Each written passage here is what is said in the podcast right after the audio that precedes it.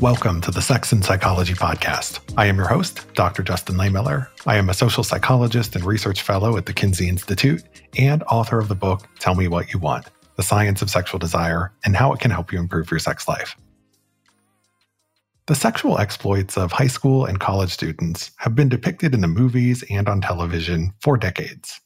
But when people today look back at the popular films and shows of 10, 20, 30, and 40 years ago, they are often completely aghast at the sex scenes. Through our modern lens, they frequently read as coercion, harassment, date rape, or violence. For example, in the popular 1980s film Revenge of the Nerds, there's a scene where one of the male characters, Lewis, deceives a woman named Betty into having sex with him by wearing a mask he had stolen from Betty's boyfriend. When the deception is revealed, Betty finds herself pleasantly surprised. She thought the sex was great. She ends up falling for Lewis, and they start dating. While 80s audiences apparently didn't seem to give this a second thought, audiences today see it as a rape by deception and think that Betty's reaction was problematic because it could be read as excusing the behavior. A scene like that in a film today would just not fly. Modern films have thankfully gotten better at depicting consent and making sure that date rape isn't a joking matter. But consent remains an elusive ideal and one that Hollywood still struggles to get right. So let's talk about it. In this show, we're going to explore how consent culture is shaping the way that youth sexuality is depicted in the media and the lens through which we analyze our media. We're also going to talk about how movies and TV shows can be useful teaching tools for parents and sex educators, as well as consider some good and bad media examples. For today's show, I am joined by Dr. Michele Meek, a writer, filmmaker, professor, and entrepreneur. She is an assistant professor in the Communication Studies Department at Bridgewater State University. Her most recent book, Consent Culture in Teen Films Adolescent Sexuality in U.S. Movies, delves into the history of adolescent sexuality on screen. This is going to be a fascinating conversation. Stick around, and we're going to jump in right after the break. Become a certified sex educator, counselor, or therapist with the Modern Sex Therapy Institutes. MSTI offers 20 certification options in areas including medical sexology, kink, neurodiversity, and LGBTQIA affirmative therapy. They also offer a PhD program in clinical sexology that can be completed in two years and meets all AASECT certification requirements. All programs can be completed 100% online and are flexible and customizable to fit your schedule. You can take live courses the third weekend of each month and choose from over 300 archive workshops taught by renowned experts in the field. For more information, visit modernsextherapyinstitutes.com. That's modernsextherapyinstitutes.com. Hi, Michele, and welcome to the Sex and Psychology Podcast. Hi, how are you? Doing well. Thank you so much for joining me. So, you've just published a book that explores consent culture and the history of adolescent sexuality in film. I think this is such an interesting topic because I've personally seen such a huge evolution in how teen sexuality is portrayed in the media in my lifetime. I mean, as a kid, the shows and movies I watched with teen characters, didn't really delve into sexuality at all. You know, at most it was centered around having a first kiss and getting a boyfriend or girlfriend. But then shows like Dawson's Creek came along that started to go into greater depth on sexuality issues. And then today you've got shows like Sex Education, where teens are really grappling with complex issues of sexual identity and exploring their sexuality. So, what was your inspiration for writing this book? What drew you to this area?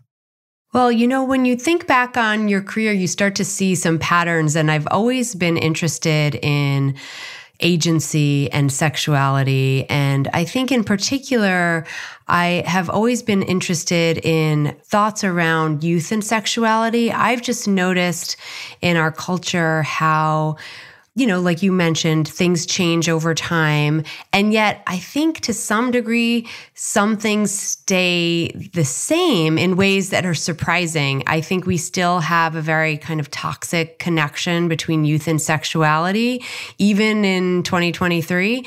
So I'm kind of interested in understanding why that is and investigating that through this thread of teen films over time. Yeah, thank you for sharing that. And you're so right that while lots of things do change, some things don't. And there certainly are many threads where you can still see over time things haven't changed or progressed all that much, but in other ways, it is drastically different. So, in your book, you examine how consent culture has impacted the way that adolescent sexuality is portrayed in the movies. So, what do you mean when you say the term consent culture? What are we talking about here? Well, it's always very difficult to define terms like this, but in general, I see consent culture as a real response to rape culture. It's the idea that the antidote to non consensual encounters of any kind, and obviously sexual encounters are part of this, is to really highlight and emphasize consent in every interaction that we have. And so that's where it becomes consent culture because it's sort of a pervasive attitude of consent being a priority in different interactions so that we're always making sure that people are informed and enthusiastic about the actions that they're participating in, in particular sexual ones. I appreciate that explanation, but it also raises the question of also what do we mean when it comes to consent and how is that defined? So in my human sexuality textbook, I have this whole section on consent and what it means. And different people have different definitions. And there's also a lot of variability in legal definitions of consent. You know, in some state legal codes, they don't even define what consent is. And you have a whole section in your book where you talk about this issue as well that consent is actually kind of this murky term in some ways where, you know, what does it mean? There are so many different models of consent. So, just as another definitional question, how do you define or think of consent? Well, this is where we get into some of the more thorny issues around consent. So, when you talk in the abstracts, nobody is really against consent, right? I mean, that all sounds great in theory. We should all want to be consenting to the interactions that we have. The problem is, how do we define consent, as you said? So, consent can be defined either or both as what we think or how we feel, or what we say and do. And so there's this distinction between kind of the subjective and the performative aspects of consent. And the problem that we have in our sort of day to day interactions around consent is that very often, actually, the performative and the subjective are not lining up the way that we sort of imagine or fantasize that they should magically do so. And so that's where we get into situations where and it also has to do with, you know, do you consent now to something that might occur later? How do you feel in the moment and how do you feel after the moment? Those are all also part of consent that create way more complexities than we kind of acknowledge in our day to day conversations around consent. Yeah, I love that answer. And I think that distinction between the subjective component of consent, the way that you feel, versus the performative one is a really big issue in all of this. I think in a lot of these models of consent, they emphasize the value of the performative aspect. You know, it's something like enthusiastic consent where everybody has to be super excited about everything that they're doing all along the way you know, that is performative. It doesn't come naturally to a lot of people. And if you look at research on how most consent is actually communicated, most of it is nonverbal. It doesn't take that form. And so that's where, whenever I give talks on consent to college audiences, we talk about, you know, how this thing might be the gold standard in terms of what it should look like, but that's not actually what most people do. And so a lot of sexual activity happens in kind of this gray zone, which we can call passive consent, where you don't have all of the explicit, overt indicators of consent. And so that's where we really need to have these complex and difficult conversations. So I really appreciate you bringing all of this to light in the work that you do. So going back to the way that teens and sex are shown in the film, in movies and on TV, that's changed a lot over time. And the popular tropes that we saw in the past are now being reevaluated. I mean, the internet is full of listicles and countdowns of like the most problematic sex scenes from the 80s and the 90s and the early aughts. So, can you give us some examples of the ways in which consent culture has impacted how adolescent sexuality is portrayed in the media, and also how this has shifted the lens through which we're viewing these depictions. Yeah. So, would it be helpful here for me to talk a little bit about past films and then go into kind of more contemporary films? Is that sort of what yeah. you're thinking? Okay. So I think perhaps one of the low points of depictions of teen sexuality came in the 70s and 80s, where the way I would kind of define it would be that rape culture was really being exhibited very blatantly in some of these films. So it's not to say that rape culture didn't exist before the 70s and 80s. Of course it did. But non consent was almost celebrated in some of these films. So one of the ready examples that many people have seen is a film like 16 Candles, which Molly Ringwald herself has written about, where the main crush, Jake, ends up giving away his girlfriend, who he's no longer interested in, to another boy they're both intoxicated. And he sort of hands her over, completely drunk out of her mind, to another boy and says, Have fun, you know, knowing full well that this other boy wants desperately to lose his virginity and that Carolyn is sort of an easy target. And the aftermath of that is that they both wake up in the car. They're not sure exactly what happened, but it's all okay because they're like, it probably was fun. So it's not a big deal. So that was what many of us sort of grew up watching and understanding you know whether we agreed with that being okay or not that was the message that we were getting was that it was okay and i think that what caused a lot of reevaluation of how not just youth but all of these kinds of depictions were being presented in movies were really okay wait a second. Like, that's not okay to uh, say that consent existed because after the fact, you said, okay, I guess that wasn't a problem, you know, even though you were not even conscious to consent. So this in this reevaluation of some of these movies, I think it really became important to focus on first no means no, but then second yes means yes where wait, we want to make sure that we are portraying situations and celebrating situations where youth are kind of coming into a sexual encounter with more knowledge and mutual interest and, and so forth. But of course, the fact is that teen films, whether or not they're representing actual teen lives or not, is another whole nother conversation. But they are presenting complex sexual interactions, and many of them don't to this day portray kind of neat consensual interactions. Instead, they take consent into account for sure, but at the same time, they are also revealing how complex sexual encounters can be and consent can be, you know, in sort of the real world. I mean, this is not even the real world, it's teen films, but you're seeing, okay, it's not as straightforward as we like to talk about. Yeah, definitely not as straightforward. I, was, I hope that was clear.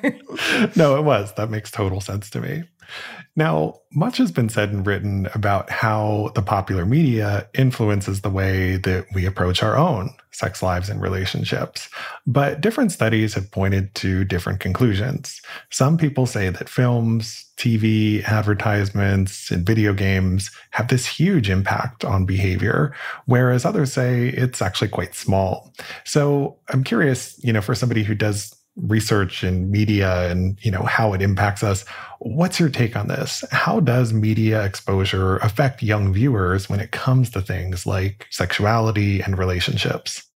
Well i think it's important first to realize that youth just like adults are not blank slates that are written upon by any one influence including the media movies and television and I also think it's important to recognize that films about youth are made by adults, sometimes for adults, and played by adults often.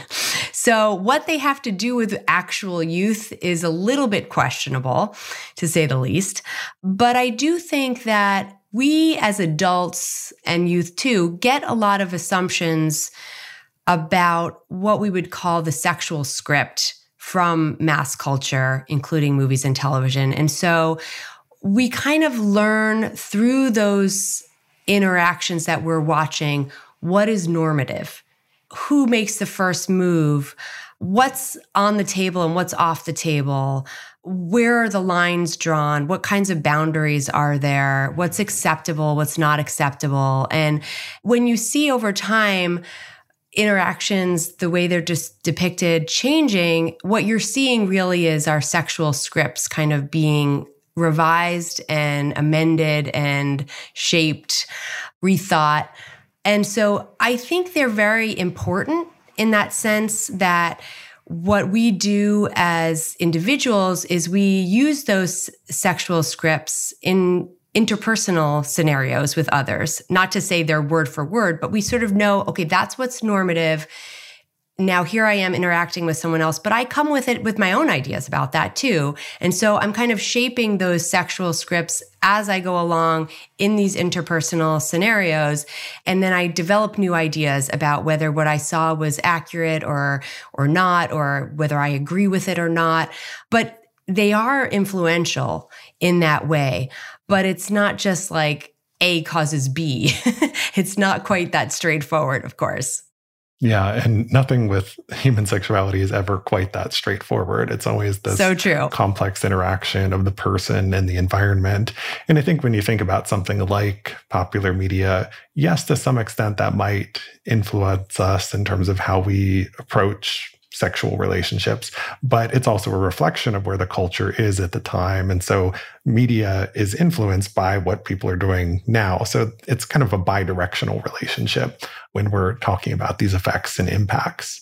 That is so true. And I think that's where youth play an important role too, because the media is a, you know, sort of about them. They're growing up seeing this media that's supposedly about them, but they haven't made it, right? And so then when they grow up and they're the ones producing the media, they're now reshaping based on their own experiences. And so I like to say almost like what we're watching about youth is often delayed. We're seeing what actually was true maybe about youth a couple decades ago, but it absolutely is bi-directional, as you said.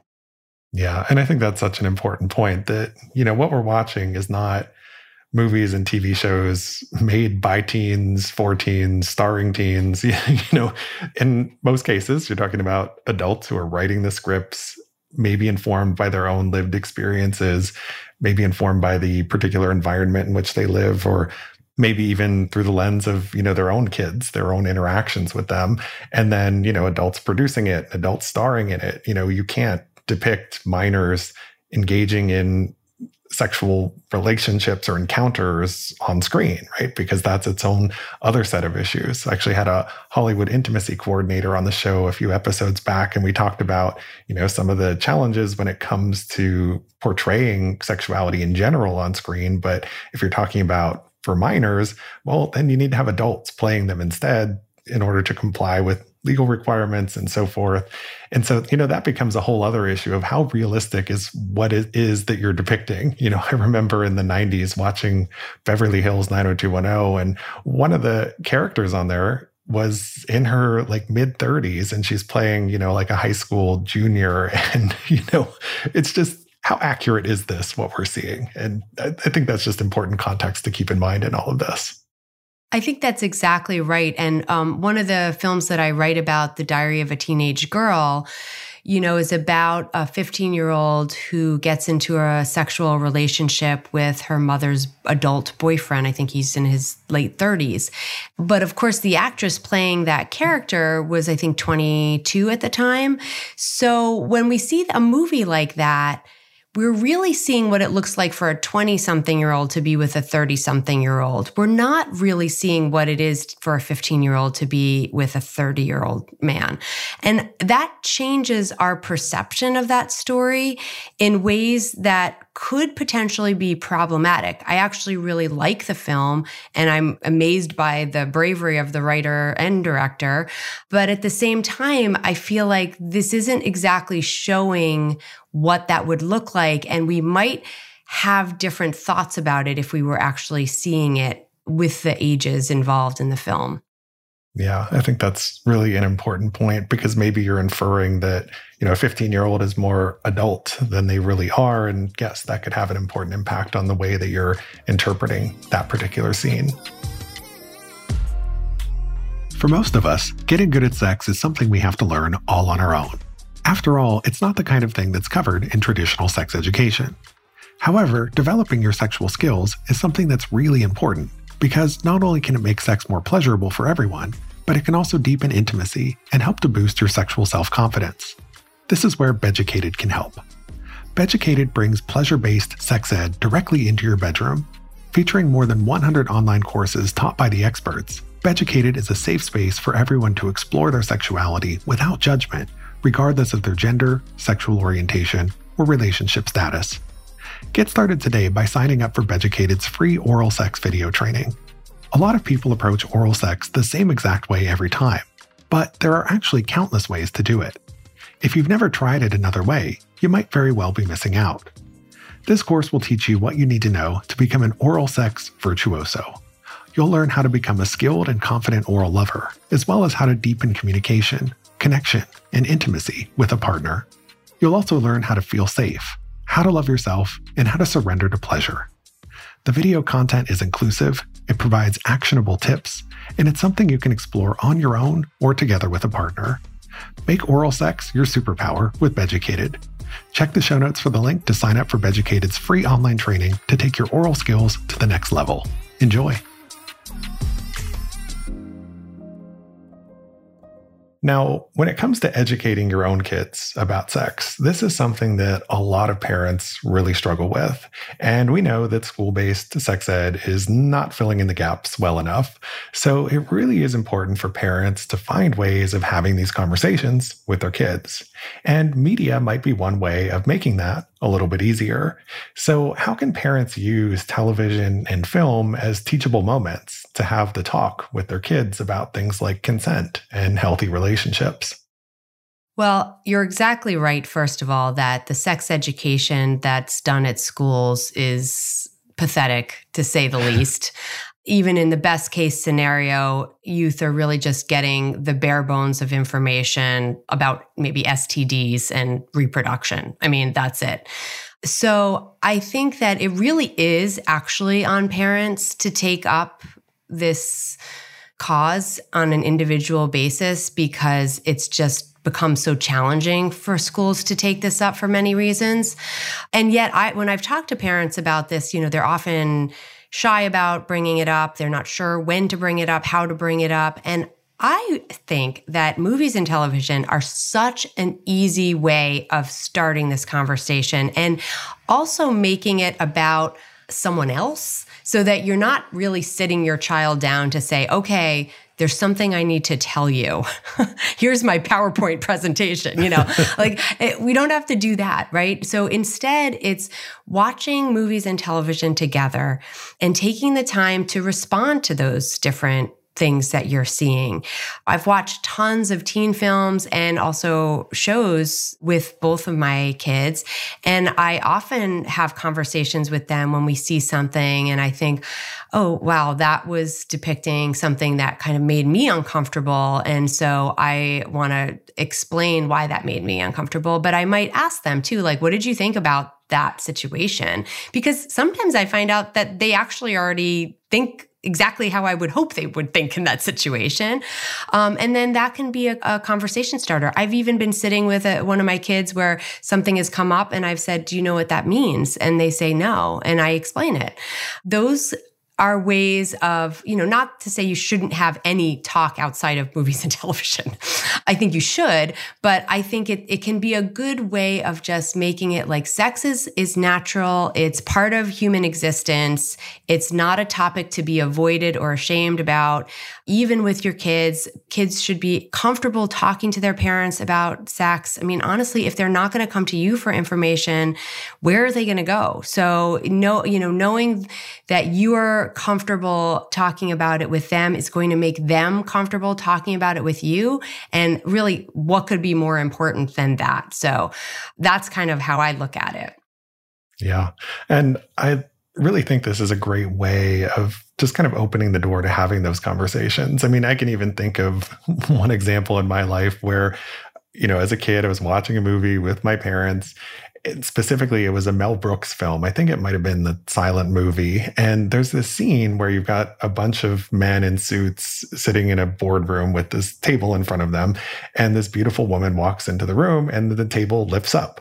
And my parents just like burst out laughing. And I had no idea what was you know, why was that funny? And so they paused the movie and, you know, I asked, like, what, why was that funny? And so my dad tried to explain, well, you know, when this woman walked in, the men got horny and the table lifted up. And I'm like, what does horny mean? you know, so, you know, it led to this whole conversation about, okay, like just trying to understand sexuality in context. And it's like, okay, that was a, a teachable moment. I know it was awkward for my parents, but, you know, I learned something from it. Right. And I think it might be awkward at first, but once you start having those conversations, I think it becomes less awkward too. So, I mean, one of the, the problems I see just in general is that people don't talk about sex that much, even as adults, right? I mean, friends don't always talk about sex with each other. And the fact that we've made it into this taboo, unspoken thing in society is just ridiculous and unnecessary, in my opinion. And the more we kind of just open the door to that and have these kinds of conversations just allow us to be more informed when we go into those situations ourselves. And and I'll say too like especially with children around not just sex and consent but sexuality and gender, you know, I mean I think that being open to these kinds of conversations with your children so that you're not one of those parents who finds out five years later that, you know, your kid's been harboring these thoughts or feelings that they've never shared with you. I mean, why does that happen? That happens because they don't feel that you've opened that door to these conversations. And that can be so hard both ways. It's hard for parents, it's hard for children, right? Um, so the more that you can kind of open that door and, and make it clear, the better. And the other thing I'd say is it is so important to start younger than you think. And this is where it's really challenging, I think, for some parents because I've spoken to some parents since like their children are like 15. like I'm like, it's wait. I'm not that it's ever too late, but they probably already know a lot more than you think they do at 15, right? Or they think they do. So I would say that really early is better. And I remember at one point being at a doctor's office with my kid and, and the doctor saying something like, Oh, no one's allowed to look down there except the, your parents and the doctor or something. And I, I remember le- when they left, I said, no one's allowed to do anything unless, you know, it's that this is for you and not even a parent or a doctor. I mean, those are the people that abuse children. Actually, starting young with some of these conversations are important because it helps protect children. And so if we never bring it up and make it clear that even as youth, they deserve privacy, they deserve bodily autonomy. We need to get those points across. And trust me, the schools are not going to do that because they are terrified to have any conversation with a youth before they're in late middle school or high school. And these conversations have to happen much younger. Children are abused as young children. And in order for to protect them, we need to make sure that they have some kind of knowledge about what things they need to even be protected from and feel comfortable and confident coming to you as uh, someone who they can trust and will believe them. Yeah, so many important points there. Now, do you have any specific examples of films or media that you would recommend as teaching tools? So, what are some productions that have either gotten it right or that just otherwise might serve as really good teachable moments? Well, I'll use um, one good and one bad example. How's that? A little bit of both. Sounds good. so, one of the most popular teen films on Netflix was The Kissing Booth. And I would say that was a great conversation starter for some of the things that I would say we normalize, but actually aren't that okay. The story depicts a kind of violent, compulsive boy who um, the lead girl has a crush on and develops a relationship with. And there's one scene in particular where she's at a party and another boy is trying to drag her off to some kind of like a hot tub. And she's saying no and the boy is not listening. And so this other boy noah who's kind of always getting in fights with other kids steps in to quote save her he yells, She said no, you know, hands off, right? So you think, okay, he's the savior here, right? So then what happens is he follows her off after he gets in a fight with this boy. So he actually gets into a physical fight with this boy uh, once again. And she gets tired of that situation and walks off. And he follows her. And at one point, he slams his hand down on the car, tells her to get in the car as she's, she's saying no or walking away. He slams his hand down on the car so violently that she jumps and says, you know, get in the car. Then he says, please. And so she softens at that point and does get in the car. And to me, this is really a moment where the film is telling us one thing, but I think it's an opportunity for as parents us to intervene and tell our children something else. So the the film is sort of telling us that he's an appealing character, he's someone who loves her and protects her. She needs him. What would she do without him? Whereas I kind of see it more as this is violent and controlling behavior that should be a red flag. And traditionally, we know doesn't get better, generally gets worse. And so I think that having those kinds of conversations with youth in a film like that is a great starting point. So that's kind of a watch this together knowing that there's moments when you're going to have to step in and say what you think about it or ask your your child what they think about it and they might already agree with you. Then a movie that I really enjoyed that I think depicts sex and sexuality so positively is a movie called Princess Cyd, CYD, which I don't think many people have have seen. It's a little bit under the radar, but it's a film that depicts a girl's coming of age one summer where she goes to visit her aunt and she has sexual experiences with a boy and with a kind of gender diverse girl. But the whole thing is really honestly presented as very normative and affirming. And so you get this idea of the span of gender and sexuality in a way that you just don't see in a lot of films. Both of those films really provide opportunities for conversations in different ways. Yeah. And I like what you say about how you can use films that have better or maybe more accurate depictions of sexuality and gender versus, you know, those that maybe are problematic in some way. And you can use them both as teachable moments. They can be ways where you can sit down and say, for example, what what was wrong with the scene? Did you see anything that, you know, might, or how do you feel about it? Right. So that can be just an easy opening point for kind of having these discussions and conversations. And I think it's so important that it's not just about sex, it's about healthy relationships and how we relate to one another and what you should be looking out for in terms of the way that other people treat you. You know, sex education isn't just about sex, it's also about relationships. And I think that's a huge component that all too often is neglected. And maybe we need to rebrand it and call it sex and relationship education because relationships are really foundational and fundamental when it comes to talking about sex. Absolutely. And that's why I bring up the example of the kissing booth, because the truth is that when she consents after he's gotten her in the car in this way. And then she asks to be taken home and he's he doesn't drive her home. He drives her to some lookout spot. And she realizes uh, on the ride, this isn't the way home. Um, so, you know, when she consents then to having sex with him, yes, it's affirmative consent. She said yes.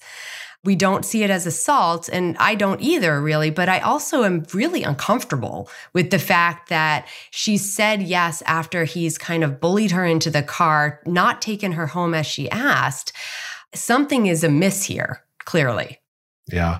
And again, just highlights how these can be such valuable, teachable moments for parents talking to their kids, but also could potentially be useful for sex educators in the classroom who want to make the material more relevant to the kids. So if you can relate it to the media that they're consuming or watching, you might have more impact when it comes to your messaging. Absolutely. And it, it's interesting to have these conversations with college or high school students. I, I, really only work with college students, but I would imagine it even younger because I've had conversations with students about that scene in the kissing booth. And many of them watched, had seen the film already and had opinions about it and liked the character of Noah, right? Because he's, he is presented as a very appealing character. And so really getting into it with students like, okay, well, what is problematic about this and why? And, you know, how would you feel if this was someone treating your friend that way? And would you feel differently about that? And also, it's a sort of an exercise in media literacy. So, you know, I think you're exactly right that we don't have to wait for just these perfect examples, which of which there are almost none. to be frank. so, you know, I mean, I could criticize probably anything. Um, it's a lot harder to make movies than it is to criticize movies, I should say. You know, so there's always something a little bit amiss, and that offers an opportunity to have those conversations. And and don't be surprised if your child or your students disagree with you, and that can be just as productive and offer an opportunity for you to learn why are they finding this character compelling what does that mean how do we really dig into this you know so everyone does some learning in that situation yeah, I appreciate everything that you just said there. And as a former professional film critic, I can say it is easy to criticize films, all too easy, because there are lots of things that could be changed. Absolutely. And I will say, you know, as someone who's also written and directed movies, being on the other side of that is so much more challenging because you're thinking about the meaning that you're making and, you know, that becomes such a heavy concept. And it's almost impossible to know what people will derive out of the work that you produce. And it also changes over time, right? So I have tremendous respect for anyone, honestly, who attempts to write and direct a movie. And, and I, I went into this because I love movies and I enjoy watching them, even when I disagree with them. So, you know, some of my favorite movies are movies that make me deeply uncomfortable in some ways you know, I live with that ambiguity. Yep. And sometimes that is the most interesting place to live. Yep. Thank you for this amazing conversation, Michele. It was really a pleasure to have you here. Can you please tell my listeners where they can go to learn more about you and your work and get a copy of your recent book? Absolutely. So I have a website, michelemeek.com. So it's M I C H E L E M E E K.com. And you can find on there all of my books, links to different films and my writings, and you can reach out to me there too. Perfect. And I'll be sure to include links to all of that in the show notes. Thank you so much. Thank you so much for your time. I really appreciate having you here. This was fun. And thanks to my listeners. To keep up with new episodes of this podcast, visit my website, Sex and Psychology, at sexandpsychology.com, or subscribe on your favorite platform, where I hope you'll take a moment to rate and review the show. You can also follow me on the socials for daily sex research updates. I'm on Twitter at Justin Lehmiller and Instagram at Justin J. Lehmiller. Also, be sure to check out my book, Tell Me What You Want. Thanks again for listening. Until next time.